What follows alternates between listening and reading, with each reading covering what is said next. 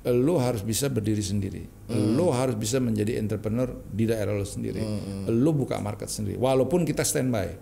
Di saat lo punya kesulitan, gua masuk Oke. gitu. Tapi jangan kebalik, jangan wah semuanya lo tinggal beli Balik aja. ke- balikin ke inti. enggak, enggak. Oke. Dia harus bisa penetrasi market di daerah dia sendiri. Pakai brand dia sendiri. Seperti itu. Itu yang kita ini kan.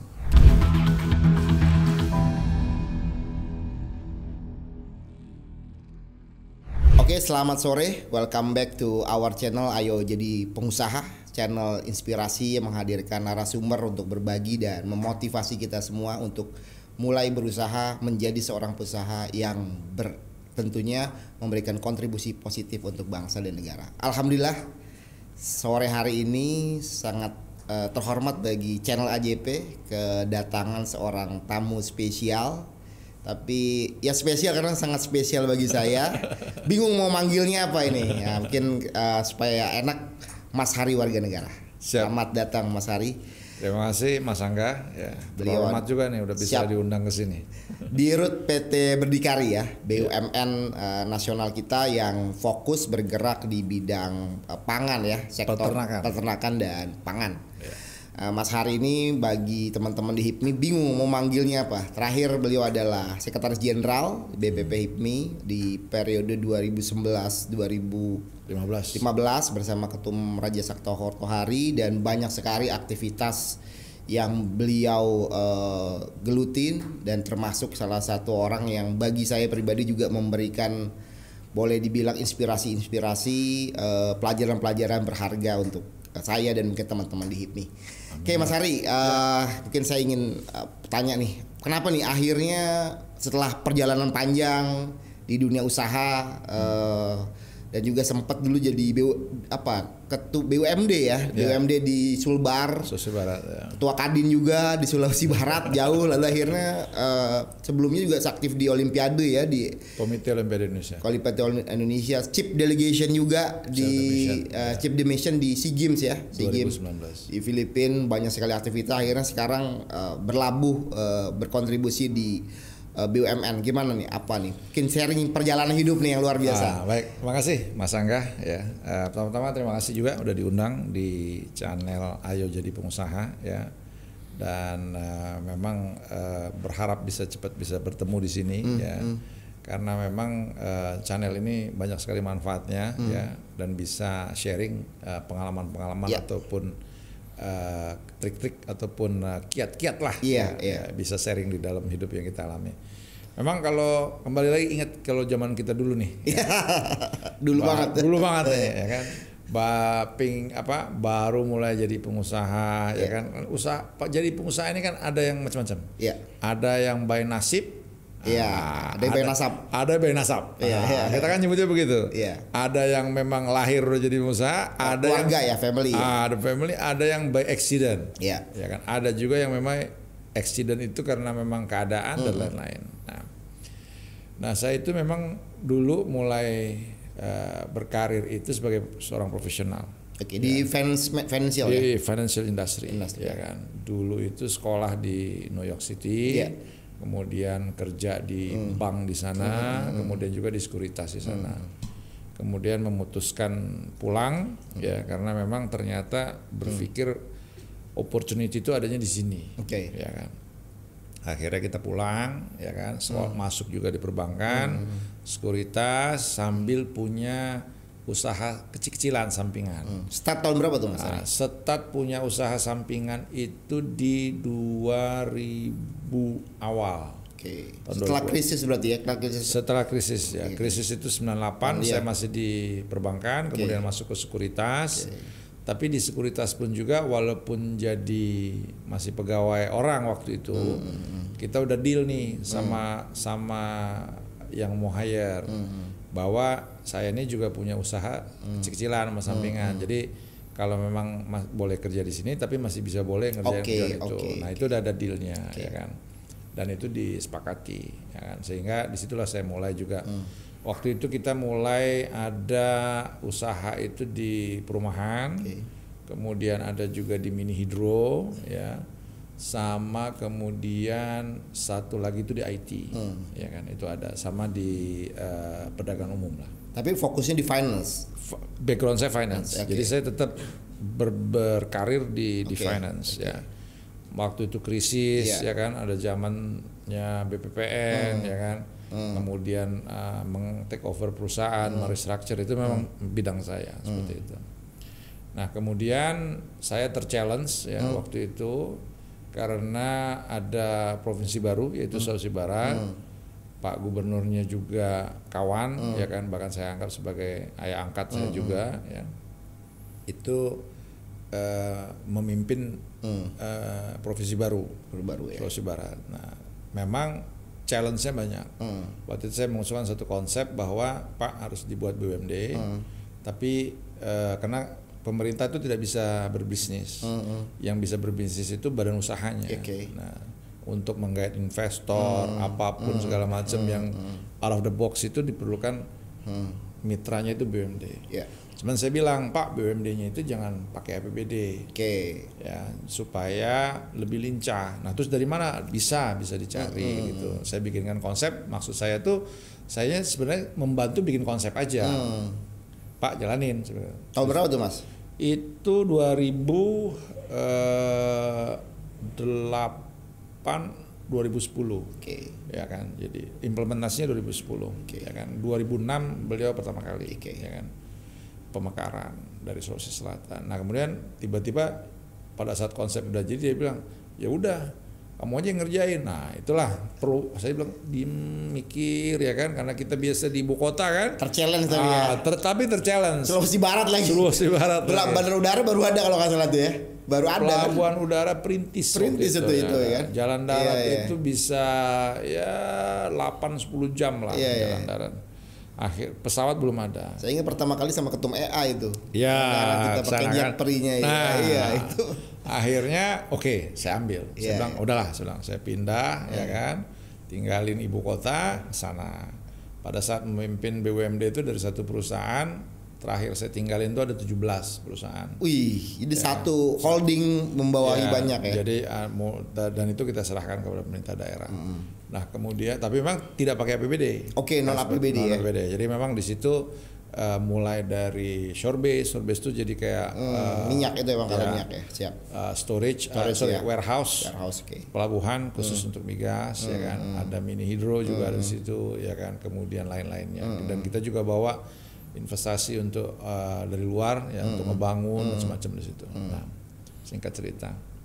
Nah kemudian memang eh, kemudian saya keluar Hmm. ya karena memang eh, satu dan lain hal lah tetaplah namanya walaupun Bandung Sama daerah pasti ada politis-politis Oh juga ya jelas gitu. pasti ya. Ada persinggungan lah ada, dengan ada bukan persinggungan ada dinamikanya Dinamika lah. politik, oke. Akhirnya saya memutuskan 2013 itu mundur. Hmm. dari BUMD ngejalanin perusahaan pribadi tapi tetap di Sulawesi Barat Oke, oke. ya kan nah, tetap ada di situ. Nah sampai akhirnya eh, 2015 itu eh, nggak sengaja juga kan kita kan orang organisasi nih Hmm. Iya ya. selesai berhipmi ya kan Ya 2015 pensiun ya di Ah, HIPMI ya. kemudian Kadin Kadin, ya. Ah, dan Kadin kan sempat ada Oh iya iya. iya. Ah. Iya, baru ingat saya. Ya kan? Baru ingat, baru ingat. Baru ingat, baru ada ingat. Kadin Iya. Ya, sekarang iya, iya, iya. ada Kadin Iya, iya. ada dua lah Iya, iya, kan iya, begitu iya. ya udah Spesialis dua. Spesialis gitu kan. Spesialis dua. jadi Iya, iya. nah, Iya, jadi iya. akhirnya Biasa depan diajak kita sama bapak tuh. Nah. Cuma saya gak enak aja. yang nyuruh ketemu waktu juga Iya, iya, kan, gitu aduh, kan. iya, iya. Aduh, ternyata Siap, habis itu dia di sana kan Gitu, gitu aduh, iya, dinamika, betul, betul. Nah, akhirnya Oh. udah HIPMI udah uh, Kadin udah nah kita kan emang senang berorganisasi Senang, iya, akhirnya betul. masuk di olahraga, Olahraga, ketemu ya. tuh kan ngajak aktif di sepeda Sepeda, oke. nah sampailah di 2015 itu tiba-tiba ada pemilihan ketua umum Olimpiade Nah, yang mau maju ketua umum itu adalah abang kita, abang Erick Thohir, Hmm. Siap, siap, ya kan gitu.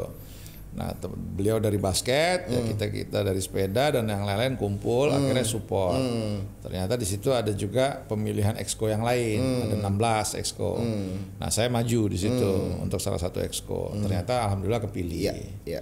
Pada saat kepilih, Komite Olimpiade Indonesia itu dipimpin oleh Bang Erick Thohir. Hmm. Ternyata eh, kita menghadapi Asian Games. Iya, betul. Jadi ex officio secara undang-undang Ya, tanggung iya. jawab penyelenggaraan itu ada di Komite Olimpiade Indonesia. Indonesia, KOI. Oke. Maka sehingga ketua umum KOI ex officio menjadi ketua pelaksana dan kita masuk di situ. Dan 2018 alhamdulillah berjalan dengan bagus ya kan. Nah, 2019 saya diminta jadi chef the mission SEA Games. SEA Games. Tadinya itu eh, Bang Rosan. Oke. CDM-nya, tapi kan beliau sibuk nih. Iya iya iya. Nah, Karena pil pilpres juga ya. Ya, yang mau- saya de- dipanggil sama Bang Erik, udah lu aja gantiin deh kata dia nanti Rosan buat Olimpiade kan gitu. Olimpiadenya diundur kali ya? Saya diundur tahun depan kan Iya. gitu. Akhirnya udah, saya selang dua waktu sebelum penyelenggaraan kita jadi chef Indonesia. Siap, Dah.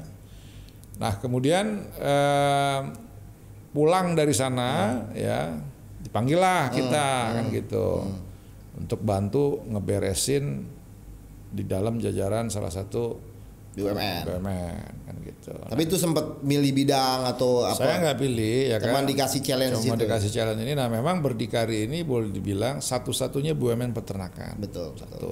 Tapi memang dari awal itu kan saya senang sekali itu di di misalnya dari zaman BPPN juga ya kan restructure perusahaan ya kan ibarat diambil dipoles dibenerin Tapi kan kalau ini bukan hanya soal finance-nya aja nih, Ah, beda ini ini- bener-bener bener-bener jalanin ya kan. Nah, ini memang cukup Bener-bener challenging. gimana nih? Satu-satunya BUMN peternakan dan dalam kondisi keuangan yang juga baru mau bagus. Oke. Ya, jadi artinya untung sudah ada Hmm. di tahun lalu, tapi kredit macet masih ada.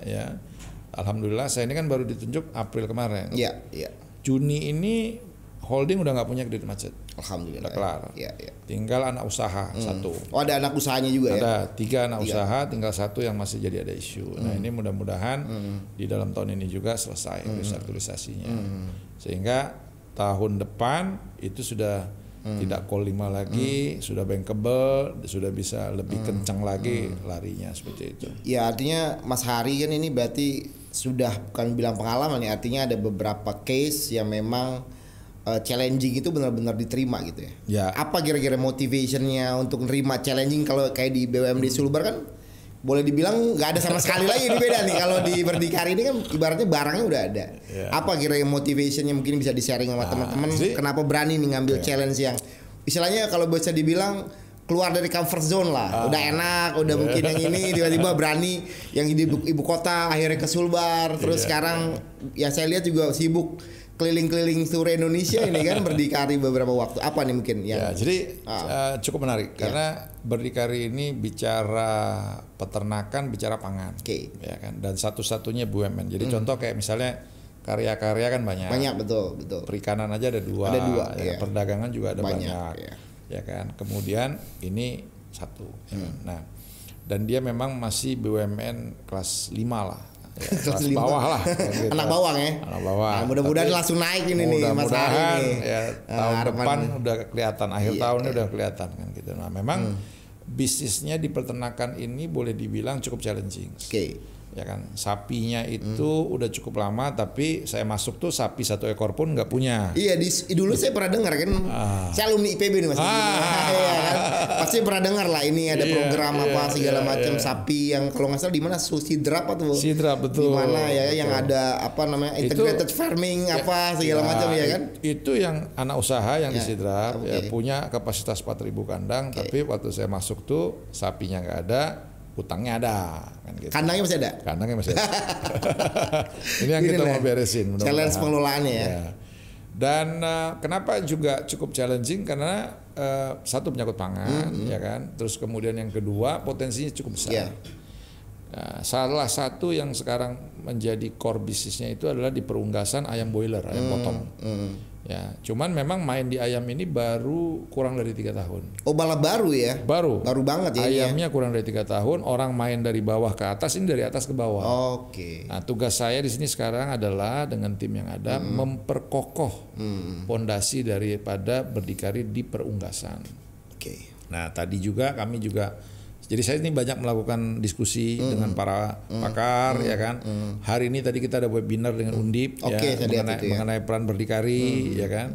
Seperti apa dan masukan-masukan yang ada. Karena dengan begini eh, saya bukan background peternakan Betul, kan betul, gitu. betul. Nah, cuman kita pingin banyak belajar nih Iya, sekarang. iya, Tapi iya. kan common sense kita Iya, iya, logika bisnis ya. dalam bisnis kita punya kan, iya, seperti iya. itu. Nah, harapannya ternyata besar. Ternyata berdikari ini lahir di perunggasan itu amanah undang-undang. Iya.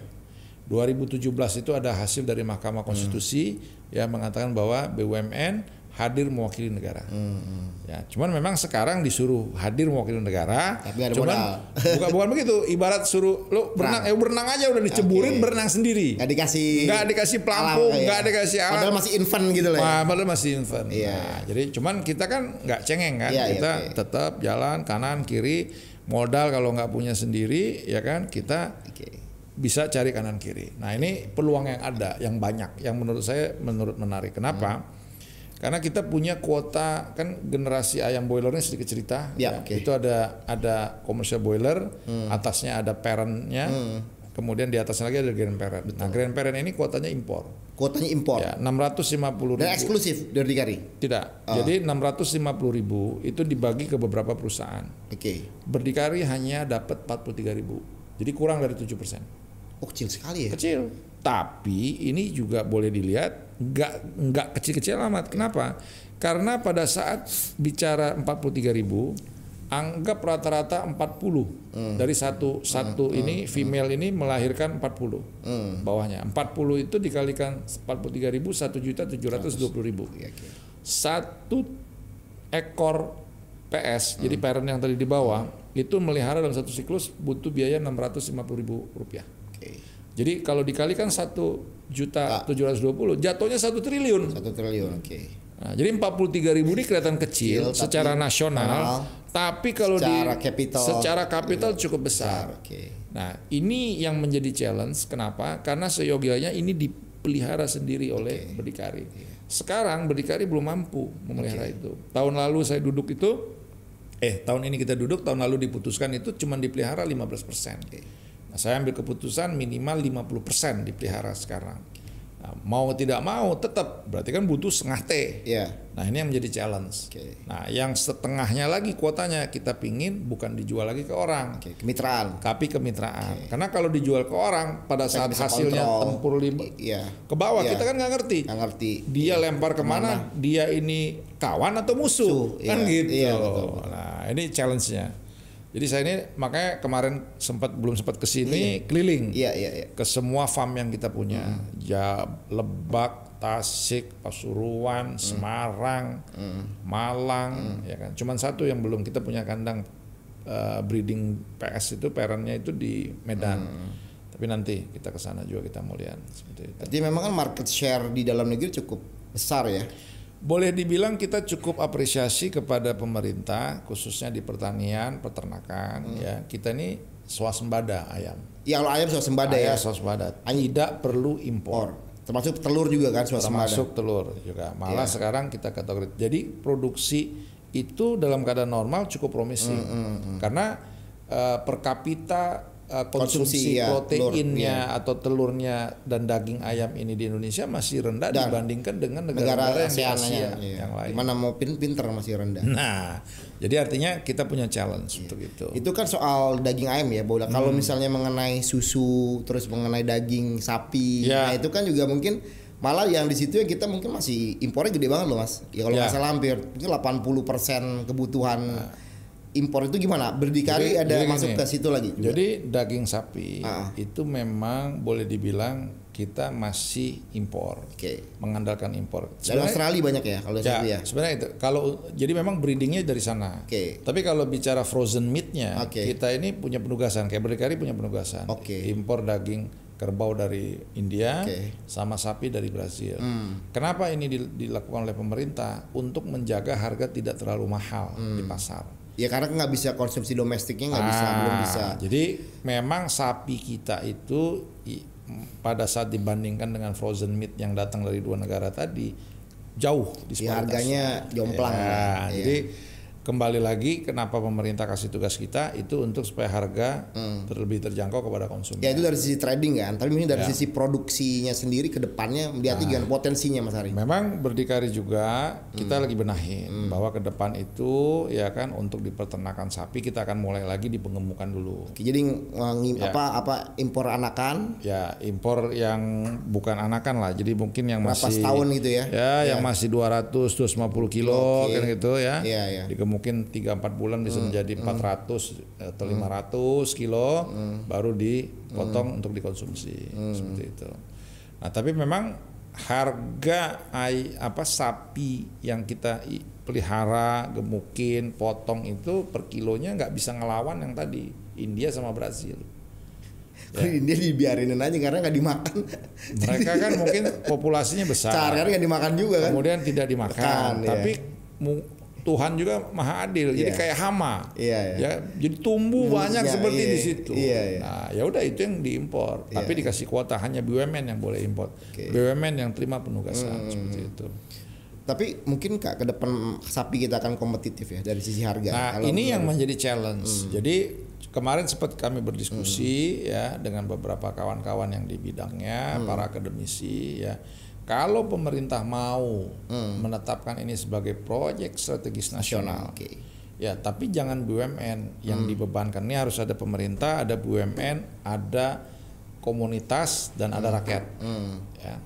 Kalau kita lihat di India itu, ya perusahaan-perusahaan yang mengekspor dagingnya ke Indonesia Iya. itu tidak melihara kerbonya. Oke. Yang melihara adalah masyarakat. Ya, komunitas ya, Nah, basis masyarakat. komunitas. Mungkin kalau kita koperasi lah. Ya pertanian berbasis komunitas. Nah, jadi rumah-rumah itu ada berapa sapi, berapa Hmm. sapi, berapa sapi, bawa ke tempat feedlot, tempat potong segala macam, baru Iya. mereka yang proses. Mungkin ya bisa diarahkan itu mas, mungkin program-program Nah, bumdes itu loh, Nah. desaan dan dana desa yang selama ini mungkin kan lebih banyaknya untuk sektornya bukan apa ya produktif ya, Jadi, lebih ke sana gitu. Ini yang kita mau undang para stakeholder, ya kan? Ayo, misalnya gini, pemerintah nyiapin bibit. Hmm, breeding, iya, yang melakukan breeding BUMN berdikari. iya, Oke. Kemudian setelah breedingnya ada, bawa itu kasih kepada yang anak-anak sapi tadi ke masyarakat lewat koperasi misalnya. Atau komunitas. Ya atau bumdes. Atau apa pun namanya ya kan gitu. Nah nanti off takernya adalah berdikari lagi, ambil jadi off taker, tapi berdikari nanti harus menyiapkan rumah potong rumah potong yang dekat di situ, baru menjadi fresh chill meat atau frozen meat. Nah, baru kita di situ bisa coba menekan cost yang ada. jadi sampai dengan uh, produk-produk akhir ya. Ya, tapi ini tentu perlu perencanaan yang lebih matang lagi, ya kan? Perlu juga menurut kita sih orang-orang pintar kan banyak di kita. Ya dong, dari IPB ada, Undip ada, Brawijaya ada, pokoknya yang punya fakultas peternakan kan hampir di semua wilayah Kampus Indonesia ya. itu ada kampus ada. Ya udah, kita adu konsep yang mana. Bila perlu nggak usah banyak teori, kita kasih. Lu punya konsep pelihara begini, oke kita kasih, Hmm, pelihara. Nanti kita lihat mana, Mana yang yang paling sukses ya? paling sukses karena rata-rata kan. Ada pakan, ada ini, Iya, ada iya, ini iya, ya iya. kan. Si ini punya pakan formulanya begini, yang ini punya begini, nggak apa-apa kita bagi Hmm, aja. Jadi boleh dibilang di situ ada tempelin satu koperasi Hmm. yang untuk membina karena karena kita kan nggak mungkin Hmm. satu-satu ke masyarakat. Tempelin sama universitas. Saya sendiri sebenarnya ada ada peternakan Ah, juga mas, ah, gitu di Indramayu family. ah, nah, itu memang ya tapi emang tradisional ya karena mungkin belum tapi kalau itu menarik ya memang kalau saya lihat sih sebenarnya potensial pakan secara tradisional kan tersebar banget gitu kan hanya tadi tinggal apa ya formulanya aja Ya ini harus dilihat. Kenapa? formulanya Sekarang gitu. kita coba lihat. Berapa sih harga sapi per oke, kilo iya, sekarang? iya. Sapi hidup berapa per kilo? sapi hidup per kilonya Empat puluh lima ribu? ya kurang lebih lah ya Oke, anggaplah empat puluh lima ribu. seratus ribu kali Nah, ya empat puluh lima ribu. Nah, sapi itu separoh udah pasti bukan daging. ya tulang karkas Ada ada tulang masih bisa, Iya, nah, iya. ada darah, Iya, ada iya. jeroan, ada Iya, kepala, iya. ada kaki. Iya. Nah, itu nggak lima puluh persen. Berarti kalau modal empat puluh lima ribu Hmm. kali dua, ya kan kan cuma lima puluh persen. Berarti kan per kilo itu jadi sembilan puluh lima ribu. Hmm. Sembilan puluh ribu. Hmm. Harga pokok. harga pokok ya Ya, bayangkan dengan yang India punya, ya kan, Iya, enam puluh ribu Ibu- tuh udah nyampe sini, Dah berupa daging udah berupa daging, Hmm. udah bayar biaya masuk, udah dengan untungnya BUMN, Iya, nggak iya. bisa ngejar. Oke. Gitu. Jadi artinya ya kenapa dia bisa murah? Ini yang perlu kita tanya. Iya. Makan apa nih sapi-sapi ini di sana? Iya. Hitungannya gimana? Ini yang mungkin masih masih menjadi Oke. Eh, apa namanya, itulah yang perlu mungkin nanti kita ngomong dengan para akademisi Hmm. atau yang udah melakukan riset seperti apa. Karena saya juga masih masih menjadi tanda tanya kenapa Hmm. harga sapi kita itu per kilonya dihitung masih lebih mahal daripada mereka yang datang dari luar negeri dalam Gitu. bentuk daging. Tapi apa ya kalau Mas Hari lihat dalam pengamatan berapa bulan uh, setelah diberdikari apa faktor utamanya lah kira-kira yang mungkin Satu satu adalah eh, kan kita ini biaya bisnis kita ini kan mahal. Hmm, hmm. ya kan kita kan sama-sama tahu Iya. ya, kenapa sih kita daya saing kita dengan negara kayak Vietnam atau Iya. siapa seperti itu oke kalau dibandingkan dengan negara yang udah maju Hmm. kos produksi kita lebih murah tapi dengan negara yang setara kayak Vietnam segala macam kita masih suka bersaing Hmm. Iya. kan seperti itu nah ini yang perlu dikaji sapi itu kan ada kalau sapi itu kan cuma medianya aja Iya. pakannya Iya pakan sekali lagi kayak di unggas juga Kembali lagi pakan, iya. pakan sama Formulasi pakan ya menurut Exactly. unggas juga begitu harga jagung kita Iya, kita nggak bisa kontrol ya Nah, dengan per kilo dengan jagung yang datang Iya. dari luar negeri itu Iya. gimana? Iya.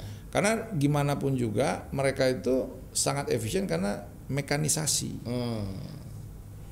Farm itu luasnya 40 ribu Iya. hektar, yang operate cuma 10 orang. Iya.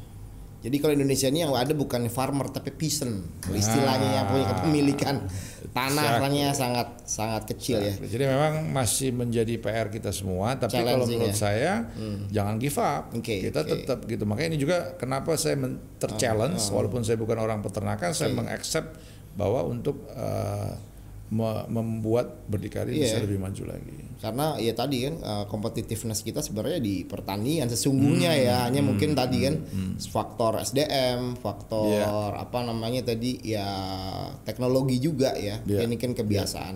Dan mungkin pengelolaan mungkin selama ini Iya. BUMN -nya sendiri nggak ada role model kan. Jadi mungkin para farmernya atau nggak ada contohnya kan. Jadi mungkin Nah, Makanya- susah transformationnya. Makanya kita juga berasa juga punya mimpi berharap bahwa memang betul berdikari ini bisa jadi lokomotif. Oke. Wah, Ya, baik di perunggasan maupun di peternakan secara umum. Tapi memang karena masih baru, masih belia ya satu-satu, step by step ya kan. Jadi nggak semuanya pingin juga. Karena saya juga punya banyak. Setelah perunggasan boiler ini kita bisa memperkuat pondasinya, tentu kita akan masuk ke petelur. Hmm, telur ya. Nah, kemudian peternakan sapi masuk, Oke. kambing masuk. Oke. Kambing juga Bebek potensial. masuk. Kambing potensial. Potensial. Kambing Saya ngelihat mungkin kambing kambing lah menurut saya yang lebih, lebih, potensial untuk mulai. dan secara ya mungkin kita ngejarnya nggak terlalu Ya, tapi memang Iya. boleh dibilang marketnya cukup lumayan Iya. buat kita aja karena kita kan anggaplah populasi muslim terbesar iya. di dunia. makan sate kambing itu loh. Bukan begitu, jangan salah. Setiap bayi muslim yang lahir di Iya sini pasti dong. harus potong Tong, kan. iya. Nah, artinya udah captive Aktif, tuh. betul. Berapa bayi Iya, setiap lahir, hari yang lahir. lahir. Oke, Satu. iya. Dan yang kedua, negara muslim yang lain itu juga Butuh, Middle East, iya. Malaysia, Brunei Iya, aja butuh. Betul, betul sekali. Iya kan. Nah, Wah, cocok memang Pak. Nah, jadi bisnis kambing ini saya lagi pelajari Iya, juga iya. gitu. Saya sangat senang banget. Perkam perkambingan bukan hanya kambing hitam Apa ya. karena kita juga suka kan Iya, iya, makan iya, kambing iya, ya kan iya. gitu. Oke, oke, Bukan oke. kambing hitam setuju. Oke, udah menarik nih ya bahas berdikari. Cuman mungkin aku ingin flashback eh, ke belakang sedikit ya. Iya. Tadi Mas Hari banyak eh, berbicara dan mungkin apa eh, eh, opportunity itu datang karena lingkungan ya, karena pertemanan dan lain sebagainya. Hmm. setuju, setuju. Nah mungkin bisa ceritain nggak eh, kok akhirnya bisa networkingnya nih luas, terus eh, bagaimana st- startnya gitu kan? Jadi akhirnya Iya. bisa ke istilahnya berbagai sektor ya.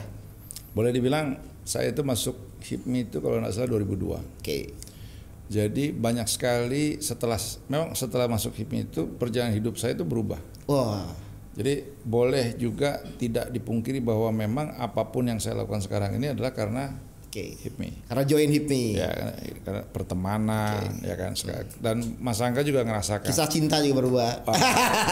itu eh, sesi berikutnya. Jadi gue jadi, oke. Jadi bisa dibayangkan instantly kita punya akses kawan itu sekarang di mana-mana ada. dari Sabang sampai Maroke lah ya. Sabang Merauke di Indonesia. Belum lagi pada saat kita menginisiasi HIPMI ASEAN. Oke, HIPMI- betul, betul. Iya kan? Nah, Ya kita ke China itu. nggak boleh lupa. Nggak boleh lupa. Nggak boleh lupa Kita itu. ke China itu, Ah. waduh, keliling. Hipmi all-. All China, all Hipmi. China Youth Generation. Iya. Keliling kita dua minggu kita gila, gila gila dua Dan minggu itu kita. HIPMI JKI. Ah ya. kita kudeta. Kecanggihan kita pada waktu itu. Ya, Bagaimana Mas Hari? Eh, tapi kan, ya? Eh? tapi kan itu, Tapi itu, masih supply ya? itu kan karena Mas Angga Iya, ya iya, kan iya. networknya segala Iya, macamnya. Tapi kan tetap simbolnya Bapak. Ya kita eh, apa chief delegation ya kan? Chief delegation. Delegation, Pak Pak Hari kan? Iya, Iya iya. Ya, Jadi pengalaman kita berorganisasi Hmm. ya terutama di HIPMI kemarin itu yang menjadi banyak sekali Hmm. ya kan. Sambil contoh ya kan walaupun kita ber, di, ol- di olahraga segala itu ketemunya juga teman-teman Hmm, itu. Sekarang juga di BUMN ketemu juga dengan teman-teman yang ada di HIPMI. Jadi ada banyak sekali Hmm. beberapa kawan-kawan ya kan kayak Mas Silmi, Hmm, oke. Kemudian ada Andre Prinus ya kan? Kemudian Fatah Hmm, di iya, iya, Perindo iya, ya kan? Dan lain-lain ya kan? Akbar Johan Iya, ya kan? so, itu kan iya, iya, iya. teman-teman sekarang semua tuh juga yang lagi mengkontribusikan Hmm. pengalaman dan ilmunya itu untuk membenahi badan usaha milik negara kan? Seperti itu. Jadi pengusaha pentingnya juga environment tadi lingkungan. Betul, ya dan betul. untuk masuk ke dalam lingkungan mungkin HIPMI menjadi Yes. Salah dan satu ini kita bawa. Sa- dalam konsep saya ya di berdikari itu kita udah main di tiga generasi ayam. Oke. hulu kita pegang. Tapi hilirnya ini kita kasih kepada mitra. Oh lokal. Oke. which ini is adalah pengusaha lokal ini potensial juga nih yang bisa Iya. di-sharing ke teman-teman yang mau jadi pengusaha silakan bisa bermitra Bisa. dengan konsep uh, Betul. kerjasama dengan Betul. dengan berdikari. Kapan nih Mas Andi mungkin kita udah bisa jalan bantu sharing? Sudah Udah ya. jalan jadi sejak saya duduk di Oke. April. Hmm. di berdikari April itu juga kita udah buka program kemitraan Hmm. jadi yang selama ini jual putus nggak jelas ke mana sekarang hanya ke mitra Oh, mitra itu dibagi wilayah per atau- wilayah Oke. per wilayah jadi kayak semacam dealership Oke. Nah, dealership. kalau di consumer goods kan gitu. Hmm. Nah, tinggal bagaimana tapi kembali lagi kalau di dunia perunggasan ini kebanyakan orang mitra itu selalu di sebagai plasma. Hmm, oke. oke. Inti plasma di mana dia harus jual balik kepada intinya. Ini Oke. enggak. Kami kebalik. Lu harus bisa berdiri sendiri. Lu harus bisa menjadi entrepreneur di daerah lu sendiri. Lu buka market sendiri. Walaupun kita standby. Di saat lu punya kesulitan, gua masuk Oke. gitu. Tapi jangan kebalik, jangan wah semuanya lu tinggal beli Balik aja. ke- balikin ke inti. Enggak, enggak. Oke. Dia harus bisa penetrasi market di daerah dia sendiri. Pakai brand dia sendiri. Seperti itu. Itu yang kita ini kan. Oke Mas Hari mungkin udah 30 menit lebih Oh, nih. siap. Gak berasa. Nanti berasa nih. kita Kalau Mas Angga ini nggak cepat semuanya berlalu. Nih. sharing-sharingnya cukup luar biasa, ilmunya juga Iya. dan apa ya membuka wawasan kita juga Hmm. tentang industri ya mungkin industri ya tepatnya ya. Ya. Uh, peternakan dan saya harapkan juga bisa berdikari akan lebih maju di bawah kepemimpinan Mas. Hari dan Amin, kita amin, akan amin. terus dorong dan mudah-mudahan nanti AJP bisa ikut jadi mitra tadi ya untuk Siap. men-sharing tadi Siap. kepada teman-teman. Ya. Mungkin terakhir Mas Hari kira-kira ada hal-hal yang ingin dibagikan uh, kepada teman-teman yang ingin kayaknya kan sekarang kan Hmm. jadi pengusaha ini udah mulai menjadi tren ya. Artinya kita ya, di ya. tahun 2000-an di HIPMI udah berhasil Ya, ya. uh, merubah dulu yang pengusaha itu mungkin ya kalau nggak nas nasib apa istilahnya nasab, Nasab. ya nas istilahnya kalau nggak terpaksa mungkin nggak akan gitu Ya, tapi sekarang udah banyak dari mulai dari mahasiswa bang udah belajar ingin jadi pengusaha kira-kira seperti apa mas? Jadi memang eh, artinya untuk jadi pengusaha itu tidak perlu ada yang ditakutin, ya kan? Orang bilang takut rugi, takut sama aja. Kita naik sepeda, ada risiko kita jatuh. A- Ada risk selalu ya. Nah, selalu belajar, keminum air, berenang misalnya juga ada risiko. Tapi kan dengan belajar itu kita jadi lebih pintar. Siap. Kan seperti itu. Jadi pengusaha juga begitu. Nah, tinggal tidak boleh pantang menyerah, ya kan? Manfaatkan uh, network yang ada sebaik mungkin, jaga nama baik, ya kan? Nama baik penting ya. penting kepercayaan dari orang karena itu akan menjadi track record ya kan dan itu yang akan dinilai terus oleh orang-orang yang ada di sekitar kita seperti itu Oke, Mas Hari Siap. warga negara Mas Angga terima kasih waktunya senior dan mentor saya dan sharing yang luar biasa. Mudah-mudahan ini bisa menjadi inspirasi kita bersama. Mungkin sebelum ini ada apa? Kenang-kenangan. Udah. Oh. Ada kenang-kenangan Thank juga you, nih. thank you, thank you, thank you, Ada thank you. baju nih ya, Maaf, Bu.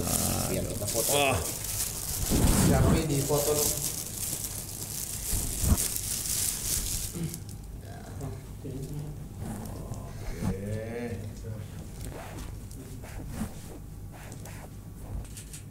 Terima kasih. Thank you. Nah, ada tumblernya juga kok. Wah, Sorry mas. ya. biasa. Thank you, thank you, thank you. Closingnya dulu. Oke. Oke, sekali lagi eh, saya ucapkan terima kasih kepada Mas Hari Warga Negara Dirut eh, PT Berdikari yang memang fokus di bidang eh, peternakan dan mudah-mudahan ini bisa menjadi inspirasi untuk kita semua dan banyak juga kita ajak eh, untuk juga masuk ke dalam eh, apa dunia usaha khususnya di bidang peternakan karena mungkin belum banyak yang masuk ke wilayah situ. Terima kasih dan sampai jumpa di podcast kita selanjutnya.